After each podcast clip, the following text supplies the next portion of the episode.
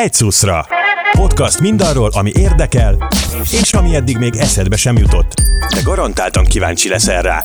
Furcsaságok, izgalmas történetek egy szuszra.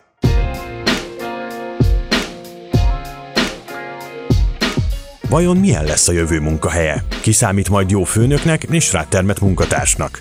Kapros Gábor, az Evosoft vezető szoftverfejlesztője kicsit kilépve eredeti szakmájából már erre készíti fel cége dolgozóit, vezetőit. Mi az az agilis munkavégzés? IQ vagy inkább EQ? Kapros Gáborral Kálmán Alida beszélget. Most a jövőről fogunk beszélgetni, ám meglepő módon nem a technológiákról, hanem a jövő munkahelyeinek az emberi oldaláról. De mielőtt rátérünk arra, hogy ez miért fontos, én nagyon kíváncsi vagyok, hogy számítástechnikai szakemberként te hogyan kerültél át a másik oldalra, vagy a másik oldalra is? Azaz a számok és a technológia oldaláról egy sokkal megfoghatatlanabb területre. Magam is szoftverfejlesztőként kezdtem a pályafutásomat 26 évvel ezelőtt, és aztán körülbelül 5-6 évvel később már szervezeti vezető voltam, és 20 éven át vezető vezetőként, a szervezeti vezetőként dolgoztam, és körülbelül másfél éve fogalmazódott meg bennem, hogy, hogy, hogy szeretnék nagyobb hatással lenni a környezetemre, és vezetőként erre van rengeteg eszközöm, de, de talán lehetne ez ennél is több, és innen jött ez a gondolat megérett bennem, hogy tulajdonképpen az egész szervezeten, az 1500 fős szervezeten belül milyen klassz lenne szervezetfejlesztéssel, tanácsadással, coachinggal foglalkozni, és így indultam el ezen az úton.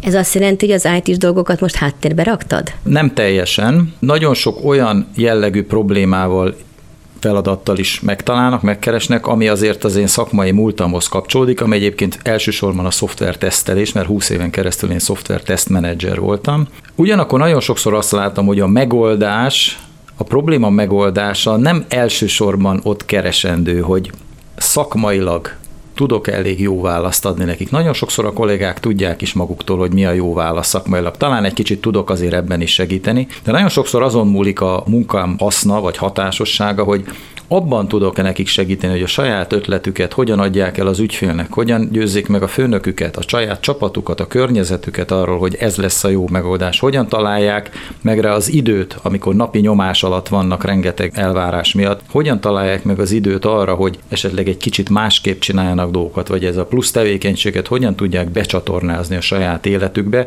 Arról nem is beszél, hogyha konfliktusba kerülnek emiatt a, a környezetükkel, akkor ezt hogyan tudják a legügyesebben menedzselni. És sokszor inkább ezek a szűk keresztmetszetek, az előrehaladásban, mint konkrétan a technológiai probléma, vagy az annak a megoldása. Ez azt jelenti, hogy te valamilyen mediátor szerepet is betöltesz itt a cégnél?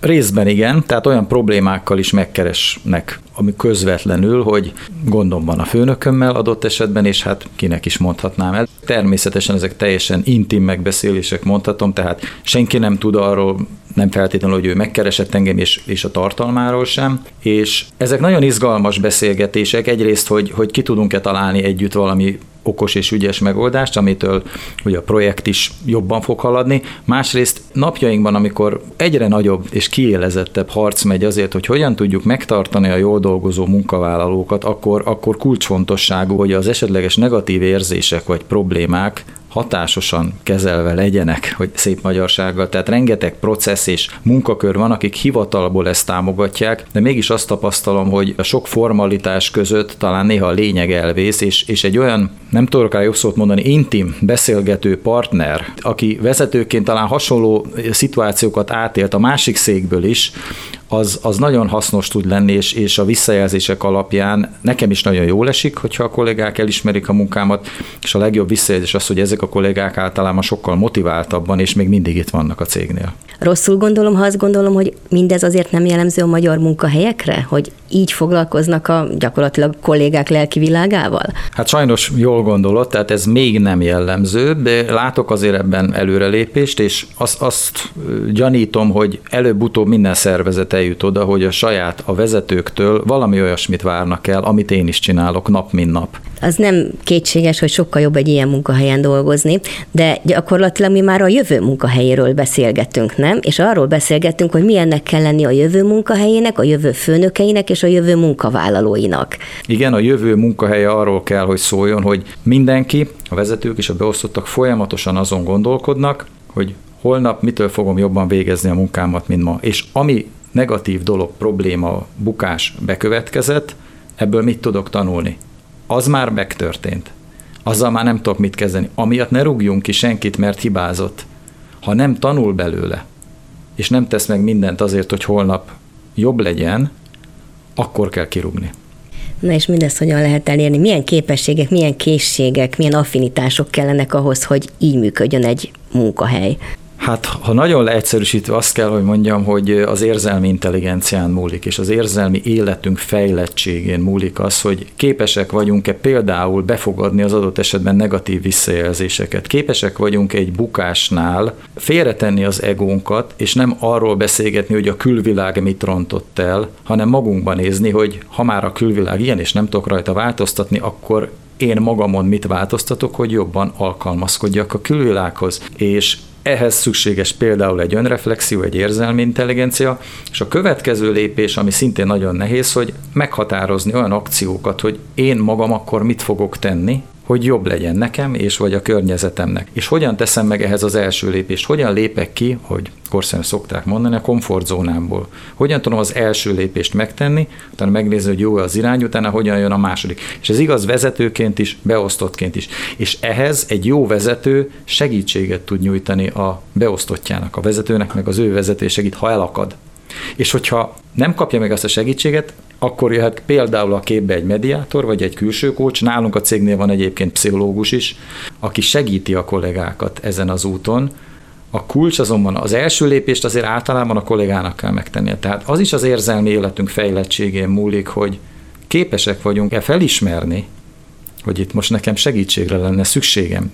Ez érdekes, mert ugye azt mondtad, hogy érzelmi intelligencia, és ez a legfontosabb. Eddig úgy tudtuk, hogy az IQ a legfontosabb ahhoz, hogy egy munkavállaló munkát kapjon, illetve hogy egyáltalán jónak tartsák őt a saját munkájában. Akkor lehet, hogy mégsem az a legfontosabb? Hát az elmúlt évszázadok az IQ dicséretéről szóltak, de egyre több felismerés van arra vonatkozóan, hogy bizony nem az IQ a legfontosabb, hanem az EQ. Projektek buktak meg azért, mert túl magas volt az egónk, túl nagyot akartunk bizonyítani a főnökünknek, és bevállaltunk olyan dolgokat is, amit a kognitív énünk tudta, hogy helytelen, de egész egyszerűen nem tudtuk uralni az egónkat. Emberek buktak meg azért, mert nem tudták jól kezelni a negatív visszajelzéseket. Állandóan védekeztek és elmagyarázták, hogy ők miért csinálták jól a dolgokat. Kollégák voltak sikertelenek azért, mert nem tudtak a csapatba beilleszkedni, nem tudtak együttműködni a csapattagjaikkal, nem volt hatásos a kommunikáció. De ez nem csak az én tapasztalatom, erre vannak nemzetközi felmérések is, tehát Amerikában egy, egy nagy tanulmány 20 ezer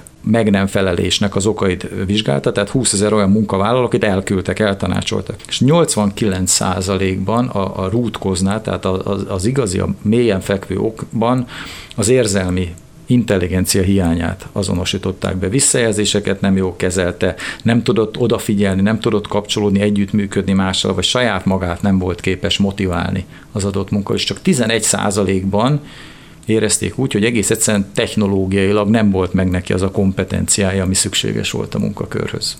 De most ha ez ilyen fontos, akkor a kérdés, hogy ez fejleszthető? A jó hírem az, hogy igen. Van, aki előrébb indul a küzdelemben, van, aki egy kicsit hátrébről. Nagyon sok múlik a gyerekkoron, otthonról mit hozunk magunkkal, nagyon sok múlik az iskola rendszeren, de felnőtt korban is ez nagyon jól fejleszthető, azt kell fölismerni, hogy honnan indulunk. A kulcs az az, és itt megint jön a vezetők felelőssége, hogy tud-e segíteni abban a kollégáknak, hogy bizonyos pozitív érzelmi élményeket átéljenek. Akármilyen pici is az, ami az adott irányba vezet. Hogyha valakinek együtt kell működni a másikkal, akkor nem kell rögtön napi 8 órát beszélnie vele, most leegyszerűsítő a kérdést, beszélni egy nap egy percet először, a következő nap majd beszél vele két percet.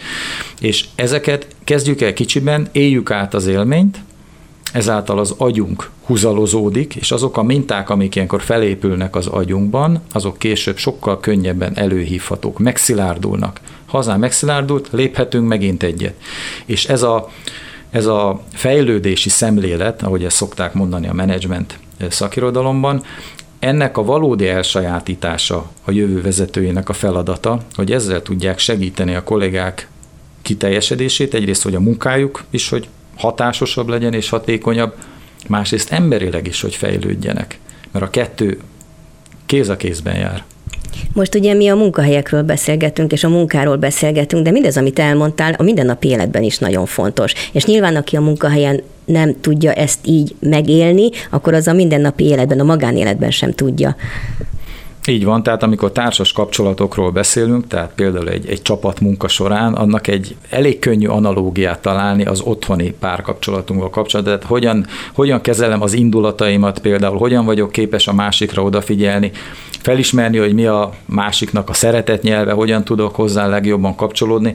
Ezek azért a magánéletben is nagyon hasznos tulajdonságok, és olyan egyszerűnek tűnő dolgokról beszélünk, például, hogy tanuljunk meg egymásra odafigyelni tanuljon meg befogadni azt, amit a másik fél mond, és nem rögtön felülírni az ő igazságát az én igazságommal. És ezek nagyon egyszerű értékek, de a napi életben egész egyszerűen elfelejtjük, mert olyan ingerek érnek minket, ahol az nyer, aki hangosabban kiabál, hogyan tudom letronfolni az én igazságommal a másik igazságát. És ha megtanulunk egymásra előítéletmentesen odafigyelni, és a másik félhez kapcsolódni, ezek olyan tulajdonságok tudnak lenni, ami a, a közértől kezdve a, a, otthon a párkapcsolatunkban bárhol hasznosak tudnak lenni. Sőt, folytatom a sort, nekünk azt is meg kéne tanulnunk, hogy hogyan kell hibáznunk, nem? Hiszen hibázni se tudunk igazán. Tehát egy csomó olyan dolgot nem tanultunk meg, vagy nem tudunk, ami fontos ahhoz, hogy az önértékelésünk a helyén legyen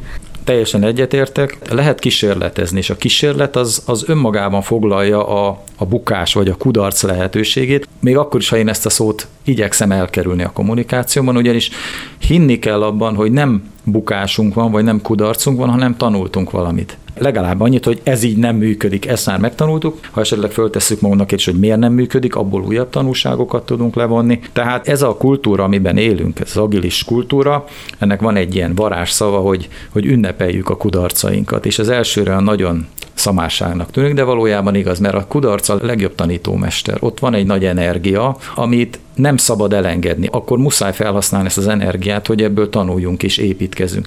És tulajdonképpen a jövő munkavállalója az nem biztos, hogy elsősorban arról ismerszik meg, hogy hány technológiát fog ismerni, hanem sokkal inkább arról, hogy képes-e a tanulásra. És ez nem csak a technológiai tanulásra vonatkozik, hanem hogy képes-e saját magáról tanulni, vagy a projekt kudarcából képes-e olyan tanulásokat levonni, amitől az a csapat a következő egy hónapban, akár másnap jobb lesz, ügyesebb lesz, hatékonyabb lesz. Ezt senki nem fogja nekik előre megmondani, hogy hogyan legyenek hatékonyabbak. A jövő arról szól, hogy a mikroközösségek maguk képesek legyenek fejleszteni a saját hatékonyságukon. Az előbb megütötte a fülemet egy szó, vagy egy kifejezés, hogy agilis kultúra. Ez micsoda? Az agilis kultúra azt a szoftverfejlesztésben találták ki. 2001-ben jelent meg az agilis kiáltvány, innentől datálhatjuk, hogy létezik agilis szoftverfejlesztés.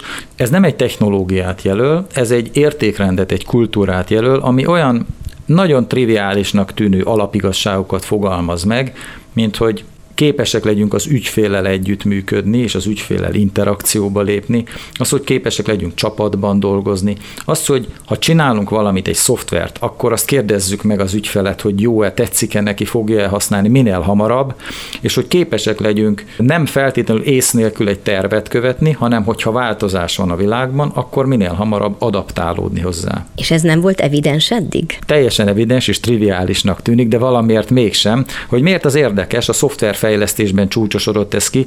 Azért a szoftverfejlesztés az egy olyan világ, ahol az emberi interakciók talán kevésbé természetesek, mint esetleg más közegekben. Itt azért dominánsabb az, hogy introvertált emberek vannak, akik elvárják a környezetüktől, hogy mondják meg, mit kell csinálni, és specifikációkon keresztül kommunikálnak. És sok projekt bukás sikertelenségét analizálva az agilis kiáltány szerzői rájöttek, hogy hát tulajdonképpen ezeket az alapigasságokat kellene betartani, de ezeket tényleg kéne csinálni, és erre kialakult egy, egy keretrendszer, egy kultúrarendszer, mindenféle ceremóniákkal, szabályokkal, amik ezeket az alapértékeket támogatják. És ahhoz, hogy valaki ebben a kultúrában sikeres legyen, ahhoz nem az a legfontosabb, hogy technológiailag milyen erős, az továbbra is egy fontos, de arról, amiről beszéltünk, hogy képes legyen csapatban, képes legyen interakcióba lépni mások, képes legyen hatást gyakorolni legalább a saját csapatára, hogyha ő azt látja, hogy valamitől jobb lenne a csapat működése, ezt képes legyen eladni a csapatnak, mert a csapat dönt. Nagyon sok mindenben már nem a vezető dönt,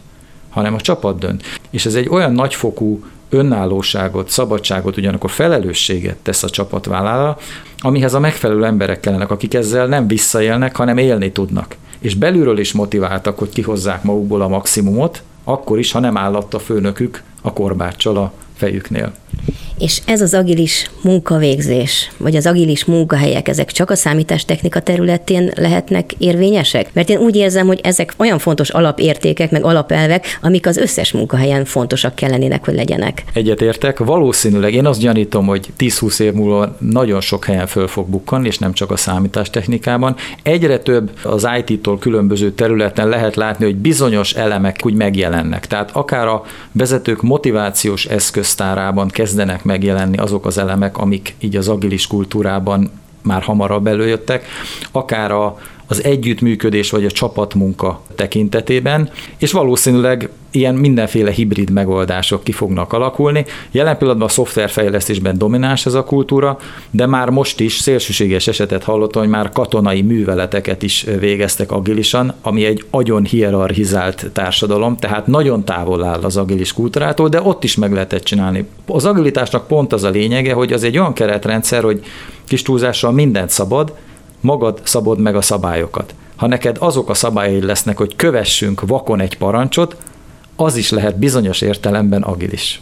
Viszont itt most kiderült azért, hogy ahhoz, hogy ezt az agilitást magunkévá tegyük, mint munkavállaló, vagy akár mint főnök, teljesen mindegy, ehhez nekünk kell egy alaptudás, vagy egy affinitás, vagy egy, vagy egy olyan képesség, ami nem biztos, hogy megvan nekünk. Azért ezeket a dolgokat főleg az iskolában kéne megtanulnunk, és szerintem a mai oktatási rendszer erre nem alkalmas. Egyértelmű, ott kellene, sőt, ott már folytatódnia kellene, tehát a, a, a kiságyban kellene, a gyermekkori kiságyban kellene, hogy elkezdődjön, az iskolában folytatódnia kellene, és van előrelépés az oktatási rendszerben, én azt látom, tehát ahogy az én fiam tanul, most már középiskolás, azért az ebben a tekintetben elő előrébb tart, mint ahogy még én tanultam, de messze nem tartott, ahol, ahol tartani kellene szerintem. Tehát az egész iskola rendszerünk, a számonkérések, az osztályozások nem feltétlenül ebbe az irányba mutatnak. Én hallottam egy nagyon érdekes példát, ez talán egy szélsőséges eset, de a gondolkodásmódot mégis jól tükröző, hogy Amerikában egy iskolában úgy osztályoznak, hogy már oké, megvan az a tudásod, ami szükséges ebből a tantárgyból, vagy még nem.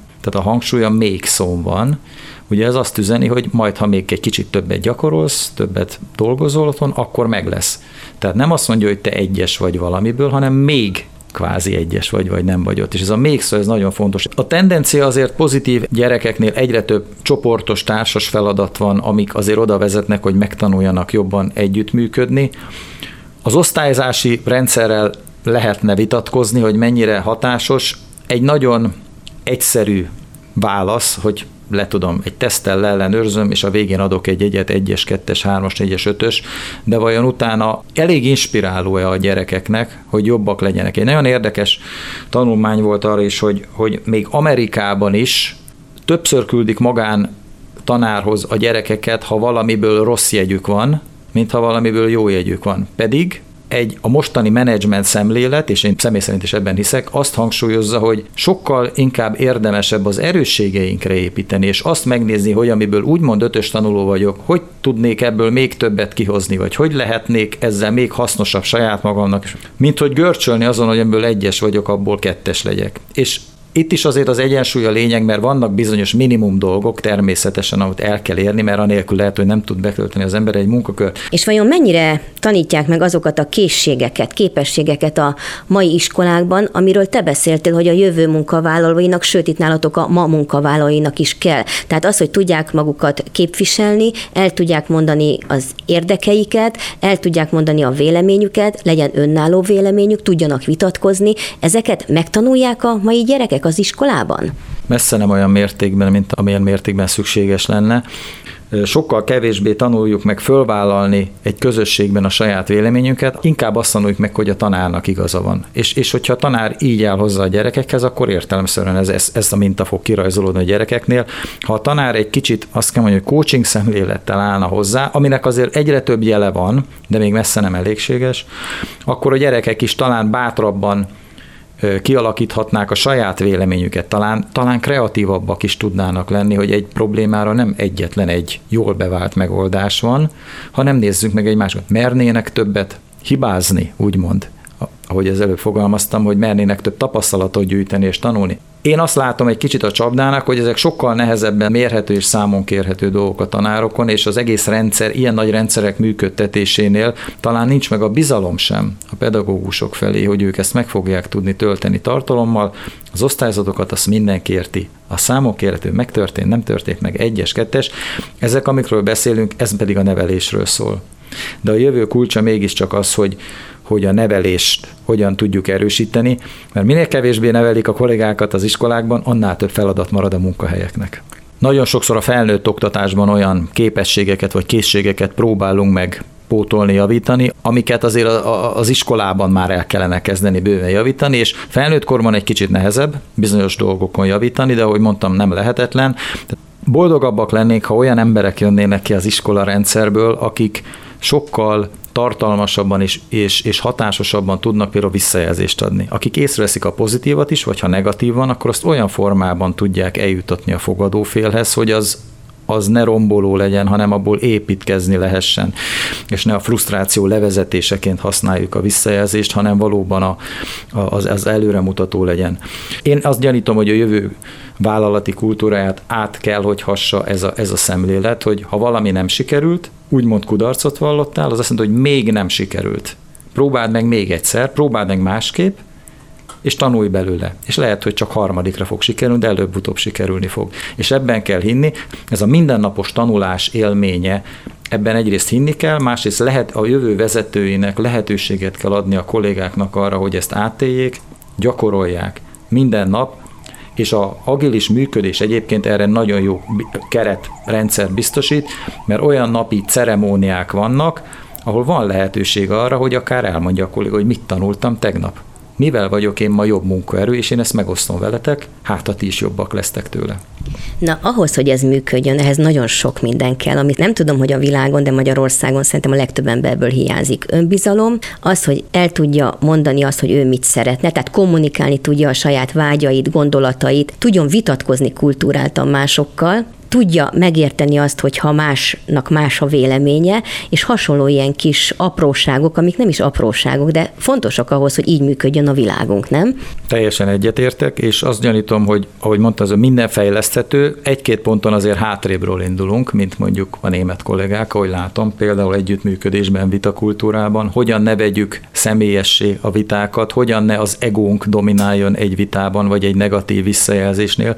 Ebben például én azt látom, hogy a német kultúra előttünk jár. Ugyanakkor, hogy mondtam, vezetőként az a dolgom, hogy olyan dolgokon megpróbálják javítani, amilyen lehet. Tehát lehet, hogy hátrébb indulunk, de akkor innen indulunk, és kicsit lejjebb tűzöm ki a célokat, hogy egy év múlva hol szeretnék lenni. És én tényleg azt látom, hogy, hogy fejlődnek a, a kollégák emberileg is, megtanulnak együtt dolgozni. Nyilván igyekszünk olyanokat fölvenni eleve, akik erre alkalmasak. Tehát szerintem nálunk a magyar átlaghoz képest sokkal nagyobb hangsúlya játszik az emberi tulajdonságok. Nem is nagyon vizsgáljuk, vizsgáljuk a szaktudást, de inkább azt mondom, a gondolkodási képességet vizsgáljuk, és az együttműködési készséget, mondhatnám, hogy a soft skill-eket, az emberi oldal, az nagyon fontos, mert minden mást azt mondjuk, hogy megtanítunk. Ha képes vagy és tudsz tanulni, és emberileg megvan az a, az a minimum, a érzelmi intelligencia, ami szükséges, minden másé megtanítunk neked. De ha nem tudsz együttműködni, vagy, vagy túl erős az egód, akkor olyan mélyről indulunk, hogy az már nem biztos, hogy megéri nekünk onnan téged fölfejleszteni. Akkor is még, ha jó szakember vagy. Ez mindig egy nagy dilemma. Hosszú távon én azt tanultam meg, hogy mindig sikeresebbek azok a kollégák, akik az említett érzelmi intelligenciával rendelkeznek, még akkor is, ha a tudásuk, a szaktudásuk alacsonyabb. Tudom, hogy te a számítástechnikai területen vagy érdekelt, és főleg az IT vonalon van ez az új kezdeményezés, mind az agilitás, mind pedig az, hogy az érzelmi intelligencia fontos. De vajon eljön az a pillanat szerinted, amikor ez minden területen fontos lesz? Arra mindenképpen van remény, hogy a mostaninál fontosabbá válik. Tehát, hogy ebben is lesz egy fejlődés. Én azért azt látom, hogy az IT-ban ez, ez amiről eddig beszéltem, vagy beszélgettünk, ez egy, ez egy elég domináns, uralkodó szemlélet. Más kérdés, hogy ki mennyire tudja tartalommal megtölteni. Szerintem mi egész jól csináljuk, de nyilván lehetne jobban. Ugyanakkor az is igaz, hogy mivel az IT egyre nagyobb szerepet játszik az életünkben, és egyre a, a munkaerőpiacon is egyre nagyobb az IT-s cégeknek a súlya, én azért azt gondolom, hogy ennek lesz hatása az egész társadalom kultúrája is, és azért lehet látni erre pozitív jeleket. Nyilván vannak berögzültebb szervezetek, kicsit megcsontosodott szervezeteknél ez nagyon nehéz. Az is igaz, hogyha valaki már 40 éve nem így vezeti a saját cégét, ott gyakorlatilag irreális dolog elvárni, hogy, hogy ő változon, de azért azt gondolom az idő ilyen értelemben nekünk dolgozik.